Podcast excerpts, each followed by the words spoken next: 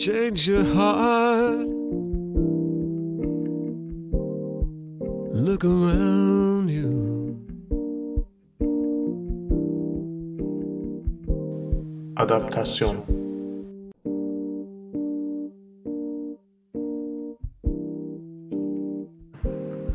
Merhabalar Onur. Nisan. Merhabalar. Bir Paskalya sabahı. Bugün birlikteyiz. Evet öyle. Nasıl anladım diye sor bana. Nasıl anladın Paskalya olduğunu? Nasıl anladın Onur? Sabahleyin kalktım. Dışarıya baktım. Böyle mini mini bebeler bayramlık, bayramlıklarını giymişler. Tavşan kulaklarıyla kiliseye doğru gidiyorlar. Hala kiliseye giden var mı ya? Deli misin? Burada kilise çok popüler. Her pazar. Aboneler. Senin pazar sabahı nasıl gidiyor Mahir? Benim pazar sabahım Dolunay etkisinde gidiyor abi. Dolunay Nedir? olunca e, Dolunay olunca böyle bir dengesizlik oluşuyor bende biraz. Ay grubu bir burç olduğum için sanırım. Yengeç misin? Nereden bildin? E, Ben bilirim. Oo göndermişsin fotoğrafı bu arada. Manhattan üzerinde Dolunay'a bakıyorum şu anda. Evet. Ciddi bir dolunay vardı bu hafta. Güneş mi ay mı belli olmuyor. Neyse istersen biz geyiğimizi bir kenara bırakıp konu bizi sessiz bir şekilde dinleyen konuğumuzu tanıştıralım dinleyenlere. Lütfen. Zannettiler ki iki kişi yine bunlar konuşacak. Halbuki çok değerli bir üçüncü konuğumuz var. evet. Konuğumuz Yağmur Kızılok. Ee, Merhabalar. benim, benim çok değerli eski arkadaşım. Beraber aynı üniversitede senelerce okuduk. Kendisi daha sonra fotoğrafçılık yapmaya başladı. Zannediyorum 2002'den beri değil mi Yağmur? Doğru doğru o kadar süre oldu. Ee, peki Mahir şeyi hatırlar mısın? Sen okula beni kaydeden insansın. Tabii ki hatırlıyorum. o ilk gün ve o ilk gün benim hayatımda önemli bir gün. Aslında kötü bir gün ama babam hastalanmıştı. Aha. Oradan fon almıştım. O günü hiç unutmam. Yani sen sen vardın. Evet. vardın. Evet yaklaşık 15 senedir tanışıyoruz Yağmur'la. Ee, ama hani kendisini bugün e, programımıza davet etmemizin sebebi e, çok artık bence tanınmış bir fotoğrafçı olması diyeyim. Ee, herhalde 10 senedir falan profesyonel olarak fotoğrafla uğraşıyorsun. Şu anda da PPR'a mı bağlısın yoksa e, bağımsız mısın? Ee, ya freelance'ım ama şöyle bir önemli geçiş var şu anda benim hayatımda. Bir senedir e, ticari fotoğraf çekmiyorum aslında bakarsan. Hı hı. Böyle bir e, herhalde dönüm noktası. Hmm, Biraz romantik veya çok şey olacak, sosyolojik ne bileyim böyle bir şey olacak ama ticaretin bir parçası olmak da istemiyorum artık. Hı hı. Yani reklam fotoğrafçısı olmak istemiyorum. E, modaya artık inanmıyorum. E, böyle şeyler ilişkimiz ilerledikçe tabii daha önemli hale geliyor. Aha. İşte becerebilirsem sadece sanat yapmak istiyorum, sergi yapmak istiyorum. Medyaları birbirine karıştırıp onlardan bir sonuç almaya, almak istiyorum. Ee, bakalım nasıl olacak. Yani hani çok sıkışırsam da bunu nasıl e, hayatımı devam ettireceğim gibi de hani sorarsanız e, belki hani stok fotoğraf olayı var. Evet. Ee, özgürlüğünü veriyor. Nerede olursan ol. Yani yine bir patronun sensin. Ee, ihtiyaç olabilecek şeyleri düşün ve yap, çek, hemen koy. Çok e, güzel paralar kazanan insanlar var. Hayatlarını devam ettiren insanlar var. Sadece stok yapıyor. Evet konuğumuz Yağmur gördüğünüz gibi e, fotoğraf konusunda kafa yormuş bir insan olduğu için onu çağırdık. Hem de teknolojiyle ilgili e, değişikliklere ayak uydurduğu için, adapte olduğu için diyeyim. E, hem de biraz Brezilya'daydı ondan da çağırdık galiba değil mi Onur? Tabii evet. Uzun bir süre. Ne kadar kaldın Yağmur Brezilya'da? Ee, iki ay kaldım. Daha da çok kalmaya çalıştım. Ee, bir e, Türk haftası yapıldı. Ben giderken yapılacaktı 10 gün sonra Sao Paulo'da. Ee, yani Türkiye'den bir 40-50 kişi oraya gitti. Bütün müzikler, müzisyenler, fotoğrafçılar, Arabiler gitti. O yüzden gidemedim ben. Ee, seneye gidelim artık. Ee, yani daha çok kalabilirdim ama döndüm. İki ay kaldım. Güzel. İki tane dolunay gördüm yani. Şimdi isterseniz önce kısa haberlerle açalım. Bu hafta tam bizim sevdiğimiz türden ilginç şeyler oldu Türkiye'de. Tabii birincisi Balıkesir Dursun Bey Belediye Başkanı Ruhi Yılmaz'ın e, bence eski medyayı çok verimli kullanmasıyla gerçekleştirdiği bir başarı hikayesi. Mahir ilginç açıldı gerçekten. Ben de diyeceksin zannettim ki Uluslararası Teknoloji Bağımlılığı Kongresi oldu. Hı hı. İşte Dijital Talk Fest oldu. Doğan Holding'in yaptığı ama sen Dursun Bey'le başladın. Ben de merak ettim. Nedir? Abi Dursun Bey Belediye Başkanı'nın ne yazık ki sosyal paylaşım sitelerindeki hesabı hackleniyor. Yapma. Yani bu hacklenmek de Türkçe'ye girdi tamamen zannediyorum. Ee, daha sonra e, bazı vatandaşlara mesaj gönderiliyor bu hesaptan. Artık nasıl oluyorsa yani anlamış değilim çok. Ee, cep telefonu numaraları isteniyor. İlginç bir Oo. şey. Peki siz, Ee, sizce kim hackledi? Rakip belediye başkanı mı? Rakip, rakip belediye başkan adayı eklemiş olabilir. Sence kim eklemiş Kıskanç bir olabilir? koca olabilir bilmiyorum. Kıskanç bir koca. Çok ilginç yaklaştın Onur gerçekten. Ee, neyse efendim cep telefonu mesajlarına işte e, aldırış etmeyin demek istiyor belediye başkanımız hesabı eklendiği için. E, kendisi tabii herkese ulaşamıyor çünkü sosyal medya account'u eklenmiş olduğu için. E, ne yapıyor? E, beldedeki hoparlörleri kullanarak e, sanal korsanlar tarafından ele geçirildi hesabım diyor. Ve lütfen aldığınız mesajlara e, dikkat e- yani mesaj alırsanız İtibar dikkate etmeyin. almayın, itibar etmeyin diyor. Bu konuyla ilgili savcılığa şikayette bulunulmuş. E, savcılık bu hesapla ilgili soruşturmayı başlatmıştır diyerek de bitiriyor. E Bunlar hep hoparlörden duyuluyor değil mi? Evet. Bu biraz şeye benziyor bilir misiniz? Bodrum'da bir gün e, bir ezan başlıyor ama hani hayatınızda duyabileceğiniz en hızlı ezan yani çok hızlı. E, sonradan anlaşılıyor ki adam minaredeyken aşağıda bisikletinin çalındığını görüyor. Hmm. O yüzden hemen bitirip ona yetişmeye kalkıyor. Böyle bir Bodrum efsanesi de var. Evet biz ge- şey e, böyle bir konuyla ilgili olarak e, Rize'den bir haber okumuştuk. Bir programda bayağı oluyor sanırım. Orada da Zeki Müren e, cami merkezi sistemini hackleyip Zeki Müren yayınlamışlardı. Ezan sesi yerine. Bu Sanıyorum hoparlör yani eski teknoloji olarak adlandırılacak herhalde ama bayağı etkili bir yönteme benziyor. Baksana. çünkü e, fiziksel abi. Döşenmiş yani. Bütün belediye şey, beldede var. Hacklemesi de zor. Hani kapatması da zor. Şimdi kulağını kapatsan yine duyacaksın bir şekilde hani şey yapamıyorsun. Volume kontrolü şey yapamıyorsun. Sıfıra indiremiyorsun. Evet. Yani Hı. yeni yeni şeye göre, e, yeni medyaya göre çok daha fiziksel ve etkili bir yöntem. Daha böyle Erişimi geniş diyorsun evet. evet. Çünkü durduramıyorsun. Kanalını seçemiyorsun. Tek kanal yani.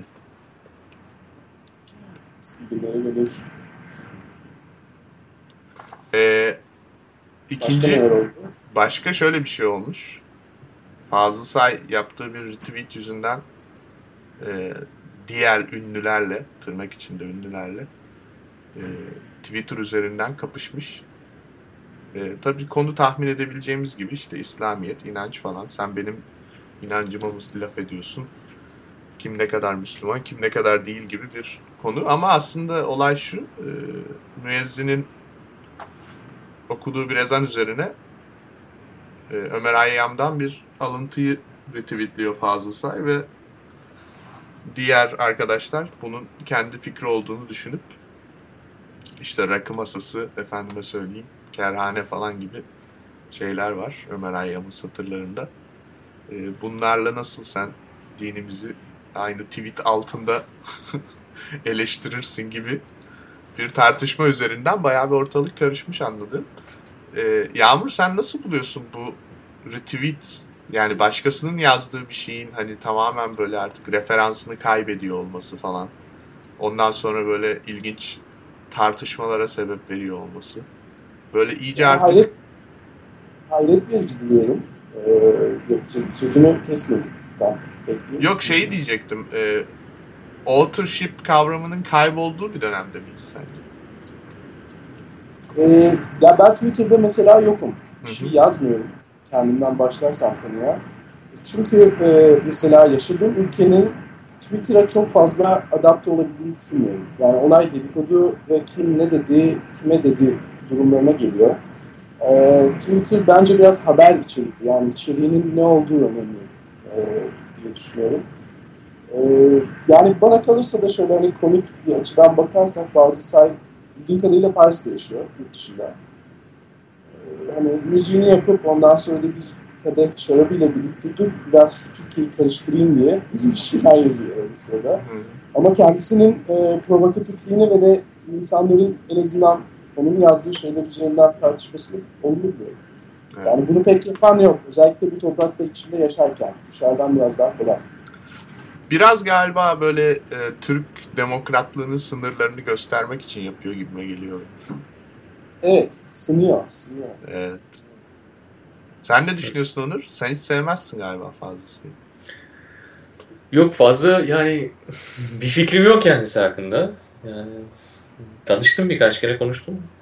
Şimdi ben başka bir şey geçebilir miyim? Tabii geçebilirsin. Ya, Bugün İstanbul'da ilginç bir yürüyüş olmuş da e, ben de bir haber oradan vereyim dedim. E, Üçüncü zombi yürüyüşü gerçekleşmiş bugün. Şeyden, e, Beyazıt'tan mı? Pardon. E, Çemberli Taş'tan Beyazıt Meydanı'na galiba. Daha önce Nişantaşı'nda ve işte geçen yıllarda Kadıköy'de yapmışlar.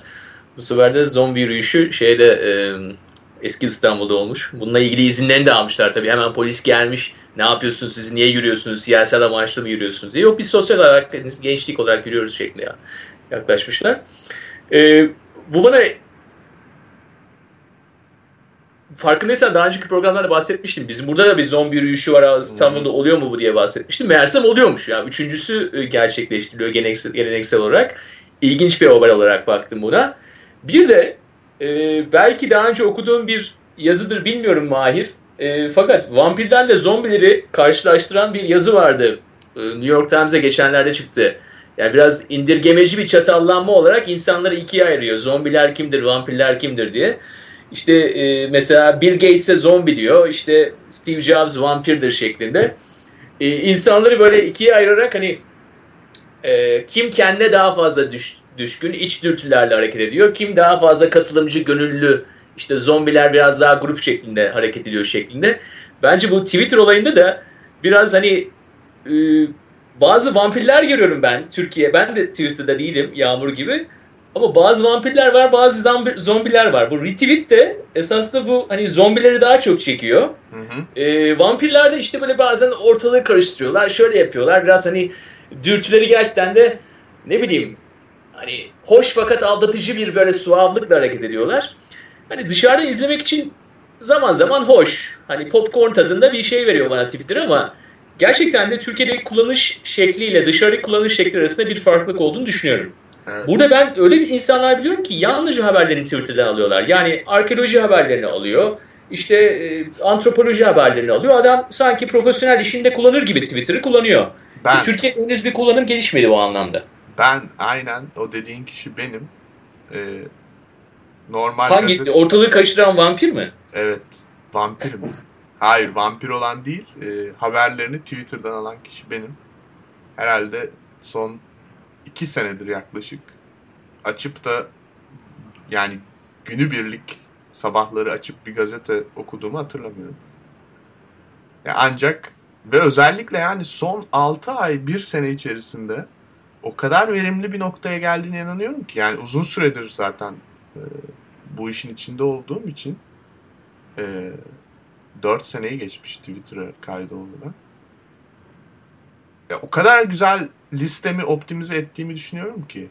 Yani o kadar verimli bir haber kaynağı ki benim için Twitter şu anda anlatamam. Yani hiçbir hiçbir şeyin yerini tutmaz. Programımızda da zaten e, genelde seçtiğimiz konular ya da ne bileyim konu başlıkları falan burada hep Twitter'da benim e, listemi, listemde olan ve e, bir şeyler paylaşmış insanların katkısıyla da olmuştur yani açıkçası bunu da buradan e, beni anlamayacak olsalar bile çoğu yabancı ne yazık ki ama bir e, gönül şeyi olarak gönül borcu olarak iade edeyim buradan hepsine. E, Peki, Mahmut aynen öyle. sadece, e, haber mi okuyorsun? Köşe yazısı hani gazetedeki köşe yazısı e, şeyi devam ediyor mu alışkanlığı? Yağmurcuğum şimdi şöyle aslında e, ben Twitter'da bir takım e, mikro fame'ler var benim için. Yani mikro celebrity'ler var artık. Kendi alanında ama yani ben hani mikro celebrity derken normal bir celebrity'nin Twitter'da olan halinden bahsetmiyorum. Mesela e, işte ne bileyim tasarım alanında ya da veri görselleştirmesi alanında bir takım gerçekten yani fikri çok değerli olan, yazısı çok kuvvetli olan insanlar var. E, onları takip ediyorum. Yani benim için önemli olan köşe yazısı o köşe yazısı yani yoksa Yılmaz Özdil'in yazdığı Türkiye köşe yazısı hiç ilgilendirmiyor beni yani. E, o yüzden öyle bir çağda olduğumuza inanıyorum. Yani mesela senin e, buradan hemen hızlıca bir giriş yaparsak senin de mesela Instagram'da bini geçkin takipçin var. Yani sen de sonuçta Ara Güler değilsin ama kendi alanında e, niş bir fotoğrafçısın ve e, yeni medya kanalları sayesinde kendi kitleni oluşturabiliyorsun. Birazcık öyle görüyorum ben. Yani kendi niş alanlarını oluşturmuş profesyonel insanlar var artık ve bunları takip etmek çok daha verimli oluyor. Evet, evet ben de öyle düşünüyorum. Yani uyum sağlamaya çalışıyorum daha doğrusu. Ne düşünüyorsun yani, Instagram hakkında? Instagram'ı beğeniyorum. Beğeniyorum. Yani aslında şöyle dürüstçe söylemek gerekirse birkaç sene, kaç sene oldu Instagram kurulalı gerçi e, tam bilmiyorum ama. Çok yani, yeni Instagram. İki buçuk. İki buçuk. İki. E, işte yani ben son altı ayda varım. Biraz bir, bir buçuk sene e, şey yaptım. E, görmezden geldim. Hı hı. E, ama seneler geçtikçe şu düşünce işte ben biraz eski kafalı fotoğrafçıyım. Bütün işlerimde e, olsun, e, sergilerde olsun işte orta format makinelerle eski usul. E, çünkü bazı avantajları olduğunu düşünüyorum. Seçiciliği daha fazla arttırdığını düşünüyorum. Öz özenmek, hani sınırlı sayıda kalem var, e, gibi şeyler. E, ve hala nasıl e, hani plak e, dinleniyorsa, sesi plağın daha iyiyse e, hala da kimyasalların çok özel bir ilişkisi var ışıkla. E, fakat e, hani düşüne düşüne, okuya okuya artık biraz daha içeriğin önemli olduğunu inanıyorum. Yani neyle çekerseniz çekin. Tabii çamur gibi olmadığı sürece e, hani seçilebilir e, şekilde olduğu sürece içerik çok daha önemli. Hı. O yüzden e, dünyanın en iyi fotoğrafı yani en iyi diye bir şey yok tabii ki ama en etkili fotoğraflarından biri de birinin bir iPhone'la çekilebilir. Peki, peki orada bir soru sormak istiyorum. Yani önündeki o kişileri çektiğin zaman e, kullandığın cihazın analog veya dijital olması arasında e, nasıl bir fark oluyor kişide? Şöyle söyleyeyim mesela sen benim suratıma doğru makineyi tuttuğun zaman işte kocaman bir tane zoom makine tutmanla işte bir iPhone tutman arasında bir farklılık var. E. Nasıl tepki veriliyor? Değişik yerlerde nasıl tepkilerle karşılaştın? Aslında bu çok teknik bir soru. E, çünkü hani yakınında birisini çekiyorsan eğer e, kocaman makine tabii ki çok daha ilgi çekiyor telefonda başka bir şey de yapıyor olabilirsin o sırada. Ee, ama hani uzakta, çok uzakta birilerini çekiyorsan kocaman tele lensli, hani bildiğimiz o dürbün gibi lenslerle e, çok güzel şeyler yakalayabiliyorsun. E, benim son böyle hani Brezilya'da da iyice güçlenen fotoğraf e, refleksim biraz insanları yakından, olabildiğince yakından ve ifadelerini hani e, belki biraz romantik bir yaklaşım ama günümüzde insanların duygularını göstermediğini inanıyorum. Çok içlerine kapanık ve de korkuyorlar çünkü. Hani ne kadar açık olurlarsa o kadar kırılabileceklerinden korkuyorlar. E, o dışarı çıkardıkları e, duyguları yakalamaya çalışıyorum. Ve bunu yapmak için de yakın olmak gerekiyor. E, yani aslında mesela buradan Google'ın e, çıkardığı gözlüğe de geçebiliriz. Hı hı. Ondan mesela, önce şeyi sormak istiyorum Yağmur bu konuyla ilgili olarak. E, şeyi hissediyor musun? Mesela eskiden insanlar 2000'li yılların başında diyeyim ya da 90'larda da diyebiliriz. Yani biz yani kendimizi fotoğraf çekebilecek bir yaşa getirdikten sonraki zaman teknolojinin bu kadar daha toplumsallaşmadığı bir dönemde insanlar bu fotoğraf çekilme olayına çok şey yaklaşmıyorlardı. Hani e, bir tereddütleri olmuyordu genelde. Ha, fotoğraf biri fotoğrafçı gelmiş fotoğraf çekiyor deyip duruyorlardı. Şimdi böyle özellikle New York'ta ben bunu hissediyorum bazen insanlar e, silinmeyeceğini bildikleri için ve çok yüksek çözünürlükte belki de bir kayıt altına alındıklarını bildikleri için çok bazen rahatsız olabiliyorlar. Sen de böyle bir şey, böyle bir değişim gözlemliyor musun? E, değişimden öte benim gittiğim yerler çok hani o e, New York gibi çok kozmopolit yerlerde bulunmadım henüz e, bir süredir ama e, bence var öyle bir şey. E, insanlar bazen gözlerini kapatıyorlar. Yani en azından belki kim olduğunu anlaşılmasın diye. Bu etik olarak benim kafamda gidip gelen bir soru zaten. Mesela e, burada yaşadım en son örneğini. Tünelde bir yaşlı bir amcamız var. Gece bir sularında çıkıyor evinden e, kurt köpeğiyle. Çok enteresan bir kişilik. Kocaman sakalı var. Cildi böyle hala bebek gibi. E, sonradan hayatını öğrendim başkalarından. İşte karısını kaybetmiş, hayata küsmüş. Sadece geceleri dışarı çıkıyor, bir kitap görülmüş. Her neyse ben bir gün e, bu adamı çekmek istiyorum. Senelerdir çekmek istiyorum. Bir gün bir yerde yakaladım. Ve sormadan çektim fotoğrafını ve flashla çektim. Mecburdum çünkü. Sonra adamcağız e, haklı olarak kızdı biraz bana. Dedi niye sormadın? Sorsaydın hani izin verirdim ben zaten sana gibi bir şey söyledi. Ben de onun karşılığı dedim ki ona eğer sizden izin isteseydim e, doğal bir fotoğraf çekemezdim. Sizin o anki yaşadığınız hali çekemezdim. Siz ya poz verirdiniz ya belki olduğunuz halden daha farklı bir hale gelirdiniz diye. Çok hak verdi. Çok şekerdi orası. Ya doğru söylüyorsun, haklısın dedi bana. Hani bu da ona belki bir örnek olabilir. Ee, yani ne hakkım var diye bazen düşünüyorum. Sokakta mesela Brezilya'da aşk ön planda. İnsanlar hala duygularını gösteriyorlar, paylaşıyorlar. Belki o yüzden agresivite hala çok düşük. İki ay boyunca orada bir agresif hareket görmedik, kavga görmedik. Hı hı. Belki nedeni o. Ama atıyorum hani bir sürü öpüşen çift çektim. Şimdi hani ve Instagram'a koydum. Yani insan hakları olarak düşünürsek eğer böyle bir avukat gibi aslında bir hakkım yok buna. Aha. Çünkü Galiba- belki çocuk bizi aldatıyor, ne bileyim bir şeysi var. Hani bir sürü şeye neden olabilirsin yani. Hani Evet. bir yandan da bunu düşünürsek artık bilmiyorum yaptığım sanat mı ama sanat da yapamayabilirsin.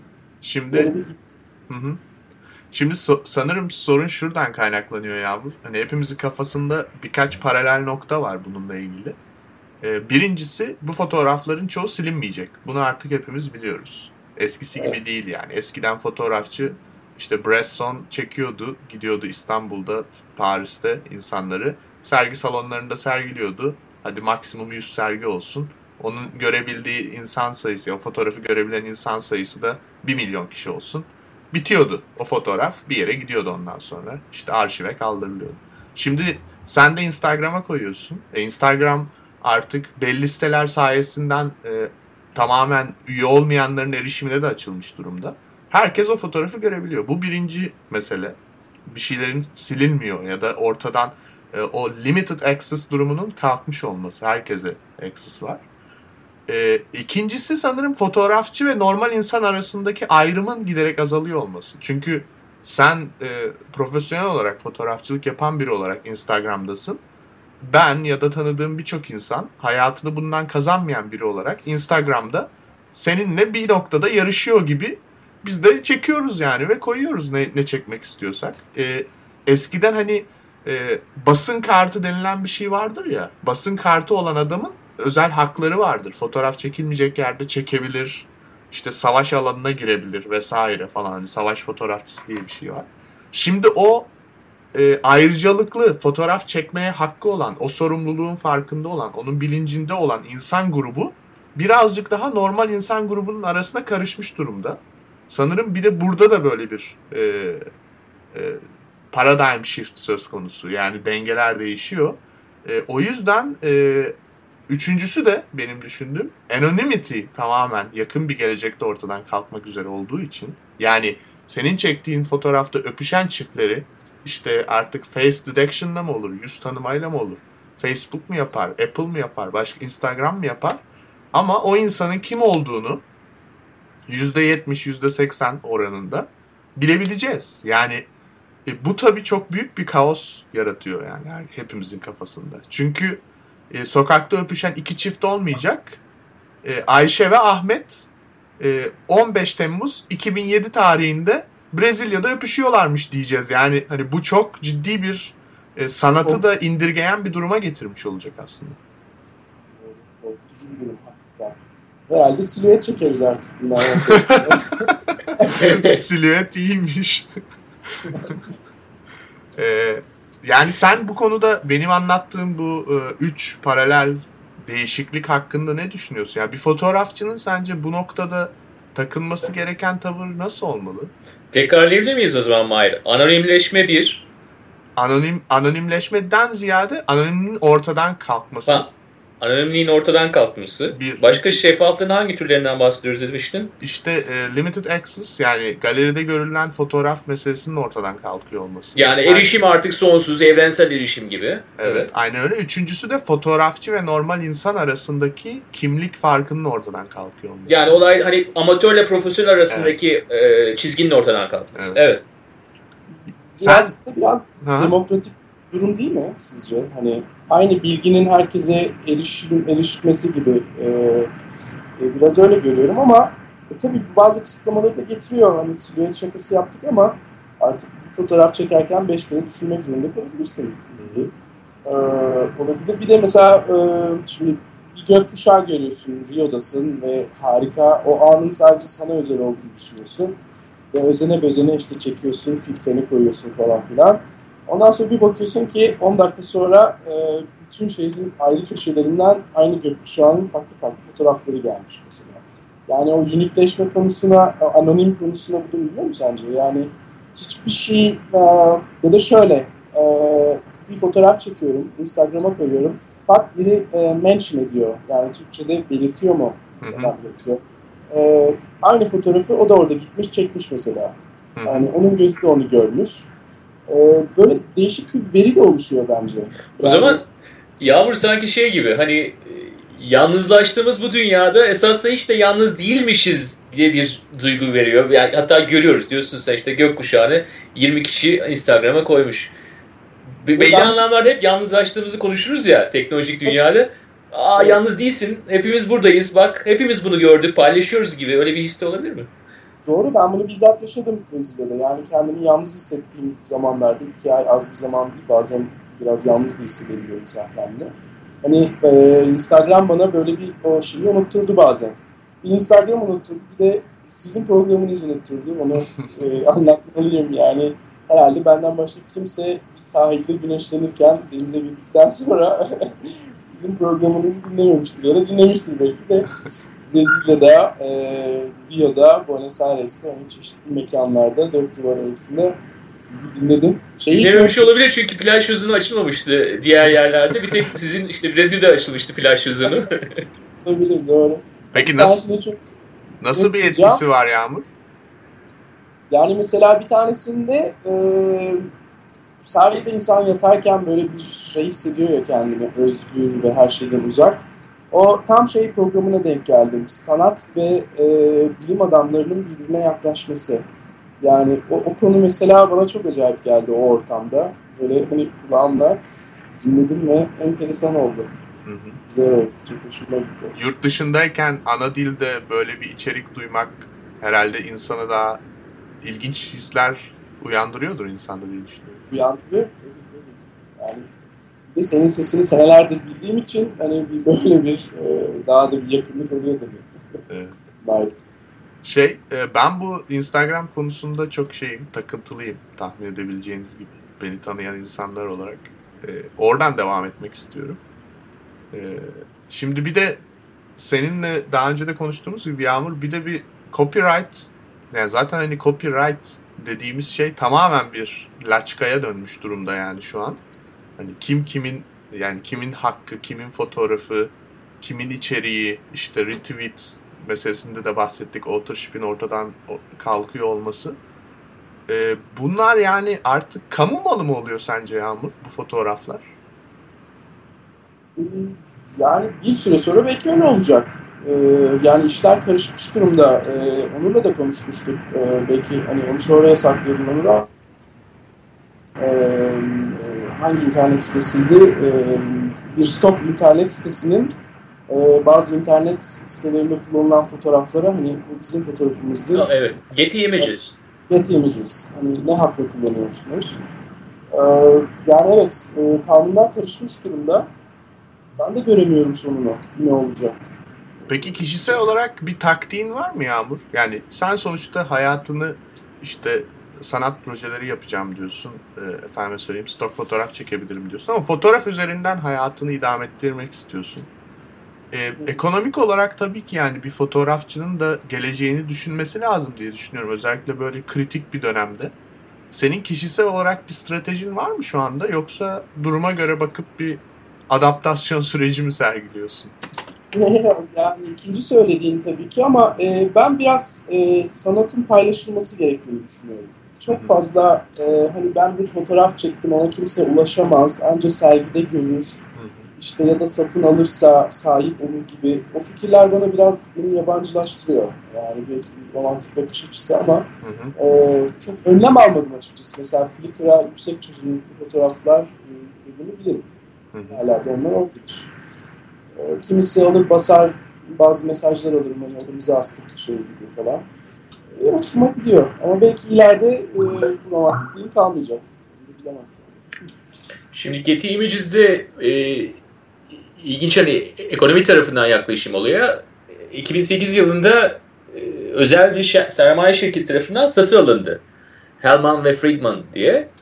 E, dünyanın en büyük tabi stok fotoğraf e, şeyi, agency'si daha önce 2003'te şeyi almıştı. AFP'yi almıştı biliyorsun. Ajans Fransız Presi almıştı.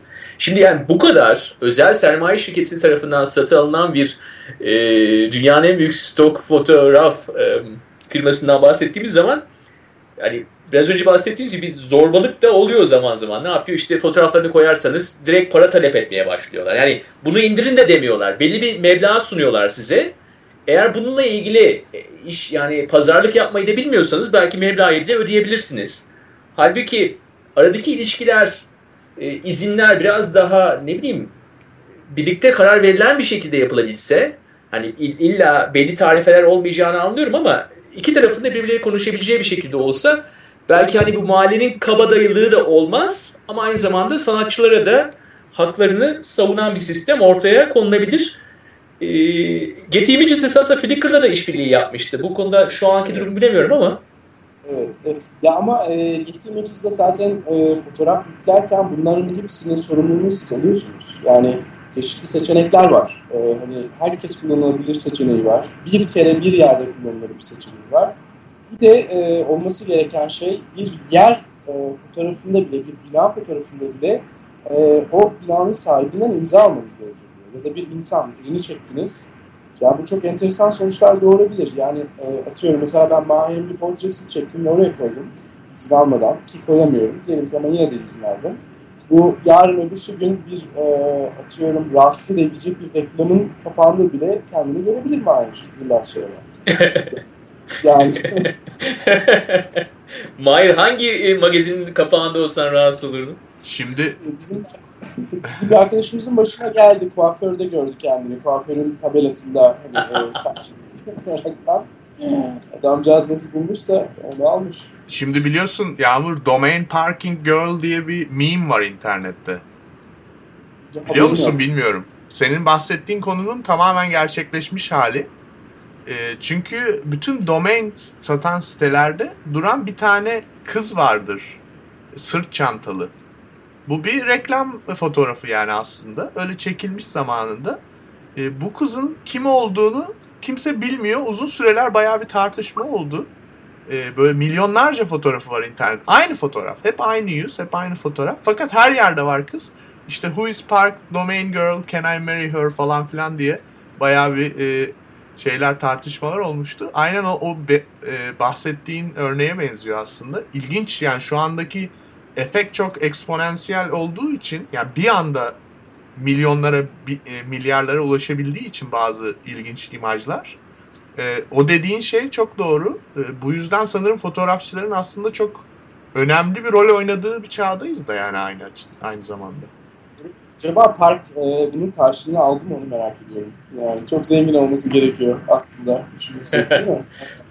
O anlamda size bir soru yönelteyim. Dünyada en fazla paylaşılan e, stok imajı nedir diye sorsam ne tahmin yapardınız? Çok zor bir soru biliyorum ama. Bayağı zor ee, soru. Ben bir tane görmüştüm. Ee, yani iki iş adamı e, kıyafetiyle e, yani şey giymiş, ceket giymiş adamın birbirine anahtar uzattığı bir fotoğraftı. Elden ele anahtar verdikleri ama... Öyle mi? PowerPoint'lerde falan kullanıyordur diyorsun yani böyle şeyde business dünyasında. Ee, şöyle deniyor. e, Mavi Misket adında 1972 aralığında e, yeryüzünün 18 mil, mil ötesinden çekilen bir fotoğraf. E, Apollo 17 işte çıkıyor Ay'a. Oradan e, fotoğrafı çekiyor işte mavi ve beyaz dünyamız. Arkada da işte simsiyah bir sınırları var. Adaptasyon. Evet şarjın tekrar şimdi cihaz değiştirmek zorunda kaldım. Bilgisayardan e, iPad'e geçtim. Bahsettiğim gibi Apollo 17'den çekilmiş bir fotoğraf. E, dünyada en çok e, paylaşılan bir fotoğraf. E, bunu NASA kamu alanına sürüyor. Yani satmıyor sanıyorum. Kamu alanına bu imajı sürüyor. Ondan sonra da e, fark et yani tahmin edebileceğiniz gibi o kadar değişik yerlerde kullanabilecek bir imaj ki bu. Dünya işte arkada şeyin uzayın sonsuzluğu. E, Dolunay diye başladık. E, orada da bunu şey, şey demişler Apollo 17'dekiler e, Ay'a gittik ama dünyayı keşfettik. Yani en çok İyiymiş. Ee, Şey der, bir dakika Yağmur sen ne dedin şey dedin işte. yani şey enteresan tabii ironik. Dünyada en çok satan stok fotoğrafın dünyanın dışından çekilmiş olması. Yani dünya dışından. Bir de şey derler bir zararki konuya göre hani dünyayı pencerenizden gör, gördüğünüz güne kadar dünyada uğraştığınız işlerin küçüklüğünü ve boşluğunu hiçbir zaman anlayamazsınız diye böyle bir birinin lafı vardı. Evet. etkilemişti. Ben de Le- Levan'da bir karikatür görmüştüm. İşte iki tane Türk astronot e, Ay'a gidiyor. Sonra bir nedenden dolayı kavga etmeye başlıyorlar. Böyle arkada dünyayı gösteriyor. Ay'da iki tane Türk astronot. Ya sen şuna şöyle bakmıştın, sen bana yan gözle bakmıştın diye. Üçüncü bir astronot diyor ki ya Ay'dayız arkadaşlar ya aranızda kavga mı oluyor? Bakın şurada dünya var. Dünya işini dünyada bırakın diyor. dünya şimdi. Dünya işleri. Şimdi e, bu stok foto olayı gerçekten ilginçmiş Onur. Çünkü e, bilmeyenler için ben buradan duyurmuş olayım. E, bu sene Ars Electronica'da e, konu Overview Effect ile ilgili olarak Big Picture olacak.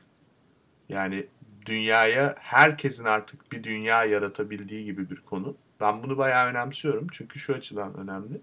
İşte ne bileyim hani e, insanlar bütün dünyayı analiz edebilecek tool'lara sahipler artık. Evinde oturan gencecik bir çocuk bile işte gidip e, Birleşmiş Milletler'den, OECD'den dataları toplayabilir. Dünya haritaları var önünde. Fotoğraf, Instagram'dan bütün fotoğrafları çekip onları dünyanın üzerine yerleştirebilir falan filan. E, çok ilginç bence. O yüzden hani artık bir kişinin objektifinden değil, kişilerin e, belki de hiç ünlü olmayan ya da hiç e, herhangi bir eğitimi olmayan insanların e, objektiflerinden, lenslerinden dünyayı görebileceğimize Evet. inanıyoruz bundan sonra.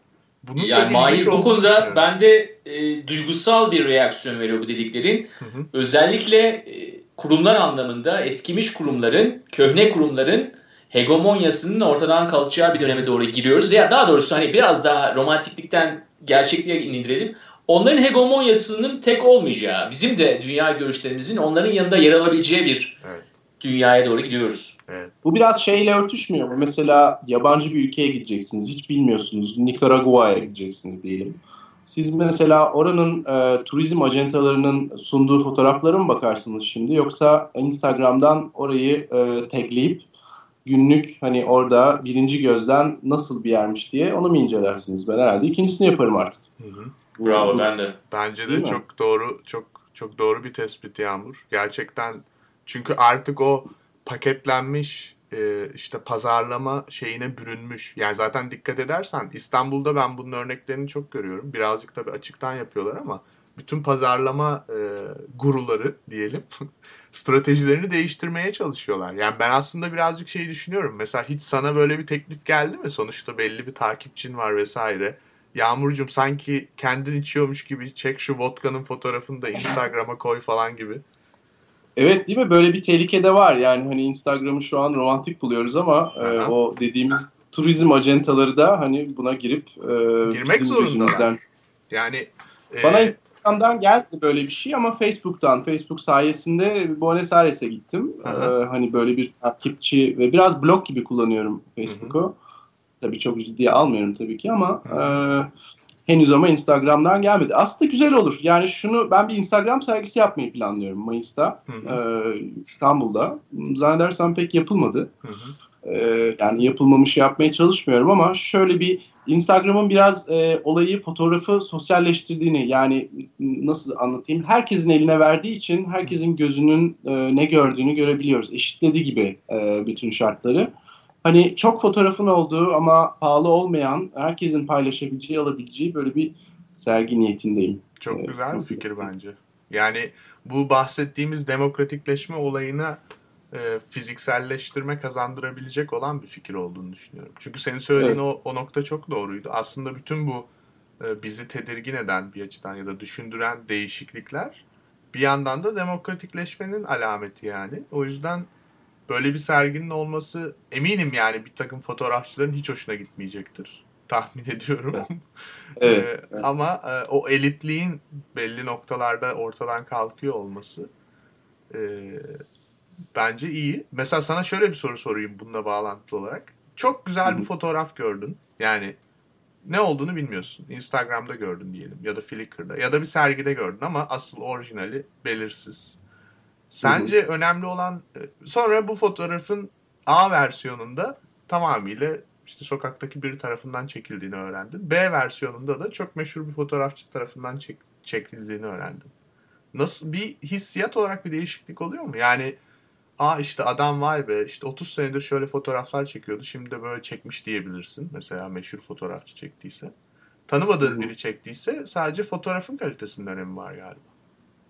Ya bunu bir önceki sergimde yaşadım ben. Ee, adımı e, fotoğrafların altına yazmamıştım.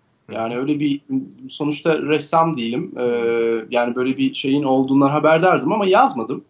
Ee, mesela uyarılar aldım gelen e, ziyaretçiler tarafından neden adını yazmıyorsun diye. Ee, orada hani biraz e, böyle ampul yandı. Hani insanlar e, satın aldıkları sanat eserinin kimin tarafından yapıldığına çok önem veriyorlar. Hı hı. Mesela benim için bu önemsiz. Yani içerik önemli. Kim çekmişse kim çekmiş. Yani e, böyle bir eğilim var maalesef. Hı hı. Acı, acı.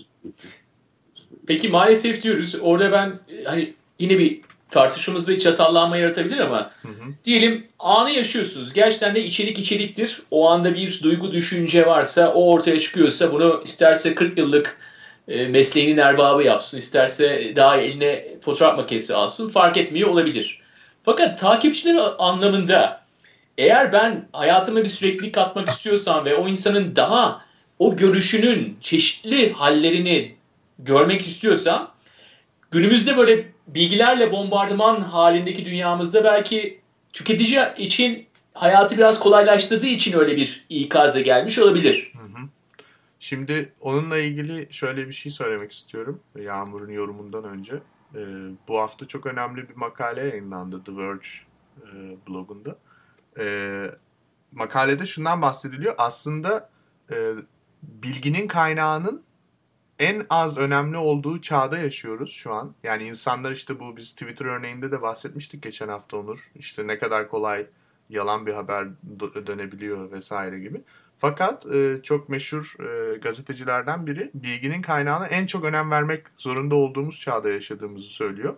Bu, bunu biraz ona benzetiyorum ben. Yani Yağmur'un çektiği bir fotoğraf aslında otomatik olarak herhangi birinin çektiği bir fotoğraftan daha garantili bir şey. Çünkü Yağmur gerçekten bir profesyonel fotoğrafçı olduğu için kendi emeği olan bir şeyi mutlaka sergiliyordur. Diğerlerinin aslında ben Instagram'da çok görüyorum. Yağmur sen de eminim ki görüyorsundur. İnsanlar aslında bloglardan aldıkları fotoğrafları falan post ediyorlar bazen. Evet, onun ayarı kaçtı. İnsanlar artık kendileri çekip değil, başkalarının işlerini Aha. de koymaya başladılar. Ama Instagram öyle bir yer, serbest zaten. Hani o şey tartışmasını da getirdi. Ben ilk girdiğimde Instagram'a esprisinin bu işin e, hani fotoğraf e, iPhone'la çekilen fotoğrafların konması gerektiği gibi bir düşünceye sahiptim. Hı hı. Ee, ama sonra hani değişti bu. Sonuçta bir imaj paylaşıyorsun. Yine aynı fikre dönüyoruz. Neyle çektiğinin önemi yok. Hı hı. Hani başka bir fotoğraf makinesiyle koyup e, çekip e, koyabilirsin Instagram'a.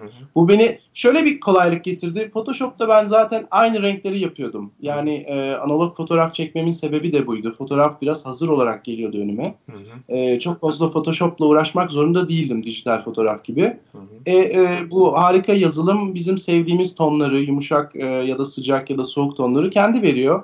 Ve hayatta büyük bir e, zaman kaybından kurtarıyor beni. Evet. Yani Photoshop geçireceğim e, uzun zaman kayıpları. Hı hı. Bir de ufak bir trik buldum. Fotoğrafı ikiye bölüp yarım yarım mesela atıyorum şeye. e, Instagram'a. Böylece daha büyük bir fotoğrafı Insta- Instagram halinde elde edebiliyorum. Ekonomik yani bayağı. Çok güzel ya. Türk tabii Türk şeyi değil mi? evet çok iyi bir çözümmüş gerçekten. Ee, şimdi bu söylediğin fotoğraf yani e, kesme olayından şuraya gelebiliriz. Bir fotoğraftan iki fotoğraf yapıyorsun. Yani aslında zaten fotoğrafın e, tane birimi olarak e, kaç tane olduğu da biraz sorgulanabilir bir soru. Çünkü işte ne bileyim çerçeveyi ne, ne oranda aldığımıza bağlı olarak bir fotoğrafın içinden 100 tane de çıkartabilirsin. Ee, sizinle hafta içinde paylaştığım makaleyi ben çok etkileyici buldum gerçekten. Bugüne kadar kaç fotoğraf çekilmiştir dünyada? Ee, inceleme fırsatınız olmuştur diye düşünüyorum. Şimdi analog fotoğraf meselesi gerçekten ölmek üzere. Hani e, bu makalede de belirtildiği üzere 2000'lerin ortasından itibaren inanılmaz bir düşüş var. Ve şu an senede 4 milyar civarında olduğu tahmin ediliyor.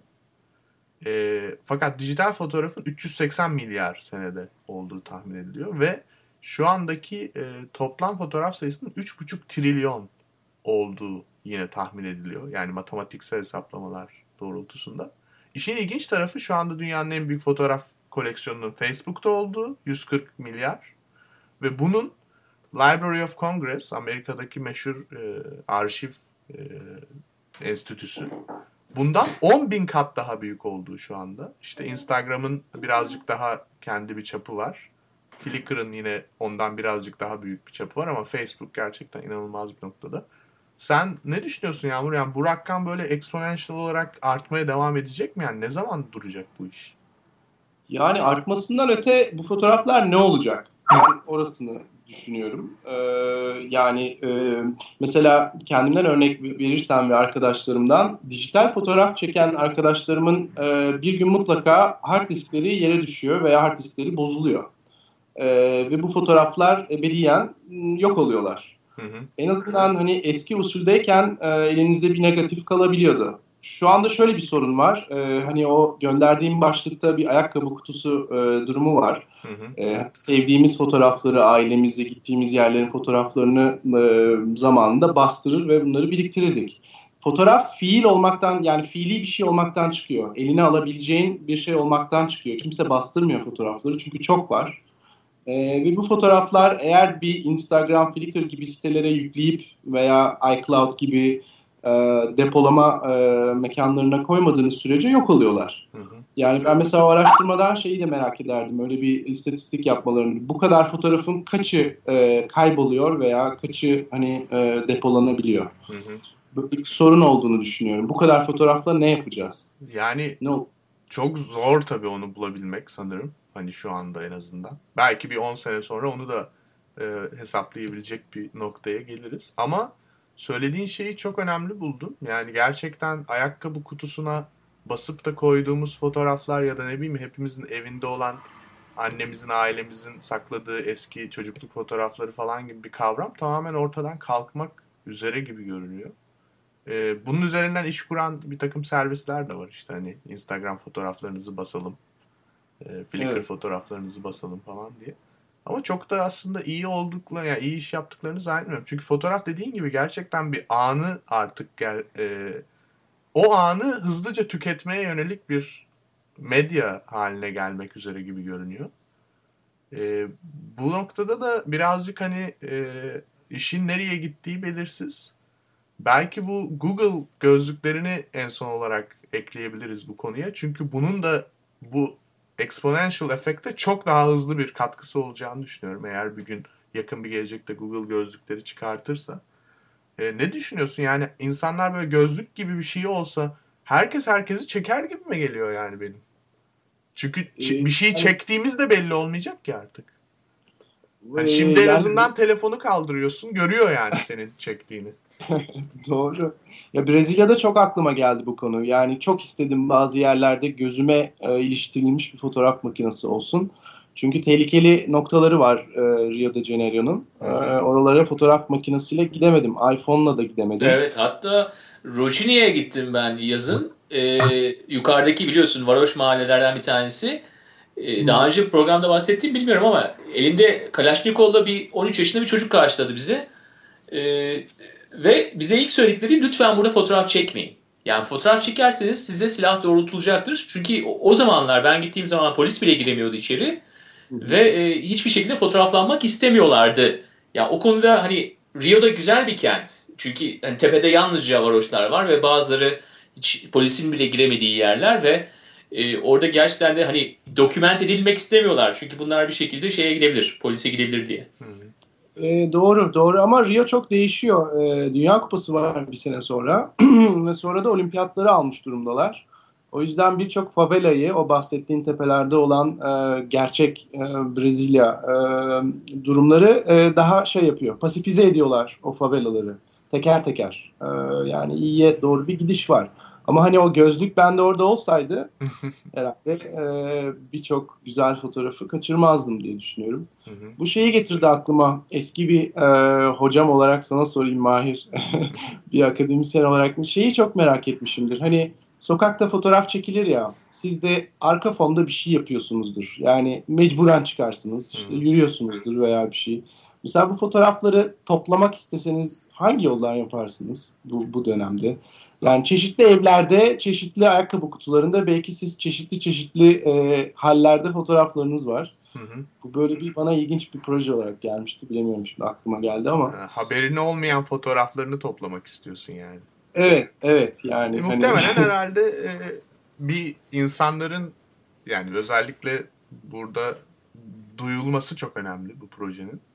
Bunu duyuracak etkili bir web sitesi yaptıktan sonra e, bir software yazabilirsin. Yani bir yazılım sayesinde insanlar fotoğrafı yükleyebilirler. Sen içinde misin değil misin onu belli oranda %100 olmasa bile belli oranda detect edebilen. Yüz tanıma? Yüz tanıma. Yüz tanımı, yüz tan- face recognition'la olabilir diye düşünüyorum açıkçası. İlginç bir proje. Tabii yani çok fazla arka planda çıkmış olduğunu düşünüyor olman lazım diye varsayıyorum. Sonuçta benim bu konuşmalarda anladığım galiba insanın masumiyetinin e, bizim için oldukça önemli bir katma değeri var. Bunu e, dokümanlaştırabildiğimiz zaman, resmettiğimiz zaman, bunu imajlar hale getirdiğimiz zaman bundan bir fayda sağlıyoruz. Yani bunu belki kendi insanlığımızı hatırlıyoruz bunun sayesinde. Fakat bu teknolojilerle birlikte e, biraz da insanın tabiatında bir değişiklik var. Yani her zaman görünüyor olmak, işte o paranoyanın artık e, içimize yerleşmesi var. Bununla yaşamak zorundayız da galiba. Onun için ben masumiyetle e, devamlı kendi kendinden olan farkındalık arasında bir e, aralarında bir çelişki görüyorum. E, ama hani bir tarafa gideceğiz, daha şeffaflaşacağız, daha fazla fotoğraflanacağız, daha fazla imaj olacak ama her zaman bence o masumiyetin katma değeri bizim için önemli olacak. evet. Evet. Ee, Yağmur sen ne düşünüyorsun? Son olarak senin de e, gidişata dair e, kendini ya bir fotoğrafçı olarak durduğun yerden geleceğe dair ne düşündüğünü bir iki cümleyle öğrenelim. Ondan sonra da yavaşça kapatalım. Yani zor bir soru, geniş bir soru. Ee, fotoğrafik açıdan mı? Yani etik ve e, bu e, özel hayata e, şey kalmaması mı? Saygı Yani kalmaması mesela mı? 10 sene sonra nasıl bir fotoğrafçı olacağını düşünüyorsun? Öyle sorayım yani. Daha direkt olarak. Ee, Hayalindekini söyle bize yani. Hani çok e, gerçekçi olmasını beklemiyorum.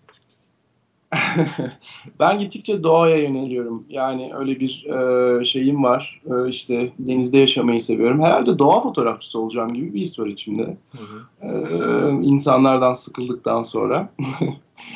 Ee, ve ama e, yani fotoğraf olarak da düşünmüyorum. Video bana çok zevk veriyor. Ee, daha fazla şey anlatabiliyorum. Ee, fotoğrafı farklı e, medyalarla birleş- birleştirmek bana çok çekici geliyor. Hı hı. Ne bileyim İstanbul'da çıkıp mesela e, değişik 20 semtte fotoğraf çekip ondan sonra onların birbirlerini hani random şekilde çekip birbirlerini tanıdık tanımadıklarını Facebook'tan öğrenip öyle bir network kurma gibi hani böyle bir sürü fikirler dolanıyor aklımda. Ee, hani sırf fotoğraf olarak özetlemeyebiliriz. Hı hı. Ama e, herkesin fotoğraf çekmesi, fotoğrafa... Ya bir de şöyle bir konu var eğer vaktimiz varsa. e, olayın e, videoya doğru kaydığını düşünüyorum. Yani e, şeffaf gazeteler çıktıktan sonra ekran şeklinde her şeyin ekranların ucuzladığı zaman e, önümüzdeki 3-4 sene içinde her şeyin daha animi- animasyon ve hareket eden fotoğraflar haline döneceğini düşünüyorum. Hı hı. O yüzden e, fotoğrafın biraz daha belki e, geriye doğru gidebileceğini de düşünüyorum. Biraz Daha niş Tamam. bir alan olarak kalacak yani. Belli. Evet, but- butikleşecek belki de. Çünkü her şey, insanlar durağan görüntülerden de sıkılıyorlar aslında. Yani video istiyorlar, bir şey olsun istiyorlar. Ee, bu şekilde. Artık bazı mağazaların vitrinlerinde mesela hareket eden e, hologram e, videolar var. Mankenler Evet. Kıyafet değiştiriyorlar falan. Hani bu biraz böyle bir göstergesi nasıl olacağını. Yani dijital gazete çıktığında da gazetedeki reklamlar herhalde durağan fotoğraflar olmayacak diye tahmin ediyorum. GC'ye hoş geldiniz. Peki e, valla çok keyifli bir program oldu gerçekten. Çünkü çok önemli bir konu yani benim için. Hani görsel sanatlar alanıyla birebir ilgili olan bir insan için hem de teknolojiyle e, uğraşan çok önemli bir konu olduğunu düşünüyorum bu konunun. E, Yağmur yorumların için çok teşekkürler. Gerçekten hani bize e, ilginç noktalar gösterdiğini düşünüyorum ben bir fotoğrafçı tecrübenle. E, Ben çok teşekkür ederim. Çok sevdiğim bir programın parçası oldum. Ee, Seni bir daha olun. konuk alabiliriz. Biz Onur konukları çok seviyoruz ya. 2-3 kere alalım herkesi bari. Ya gerçekten ya çok şanslıyız biz ya da Gitmiyor abi konu Ya da- yetişmiyor. Yağmur burada ben de çok teşekkür ederim. Mayıs ayında İstanbul'da olacağım. İnşallah serginde görme olanağım bulurum. Çok sevinirim. Bu arada hani böyle arkadaşım e, olduğu için Mahir seninle yeni tanıştım onu değil söylemiyorum ama e, yaptığınız program bence ve bunu bedava yaymanız e, Türkiye için önemli bir şey. Türkiye'deki gençler için ben oldukça yaymaya çalışıyorum. Hı hı, Çünkü geleceği burada kimse düşünmüyor. Herkes gününü düşünüyor. evet. Öyle bir günü kurtarma e, şeyi var, furyası var. Hani bu programda konuştuklarınızı dinleyince ben bayağı kafam açılıyor. Size çok teşekkür ederim. Biz de sana teşekkür ediyoruz Yağmur. Güzel. Biz de güzel çok teşekkür ederiz. Yorumların için. Peki Görüşmek o zaman arkadaşlar iyi pazarlar diliyorum. Yağmurcuğum İstanbul'a selamlar. Onur Boston'a selamlar. Ee, bol fotoğraflı, bol Instagramlı günler diliyorum o zaman. Hepsi böyle bir. Ben de ikinize güzel günler diliyorum. Yakın zamanda görüşmek üzere inşallah. Görüşmek üzere. Görüşmek üzere.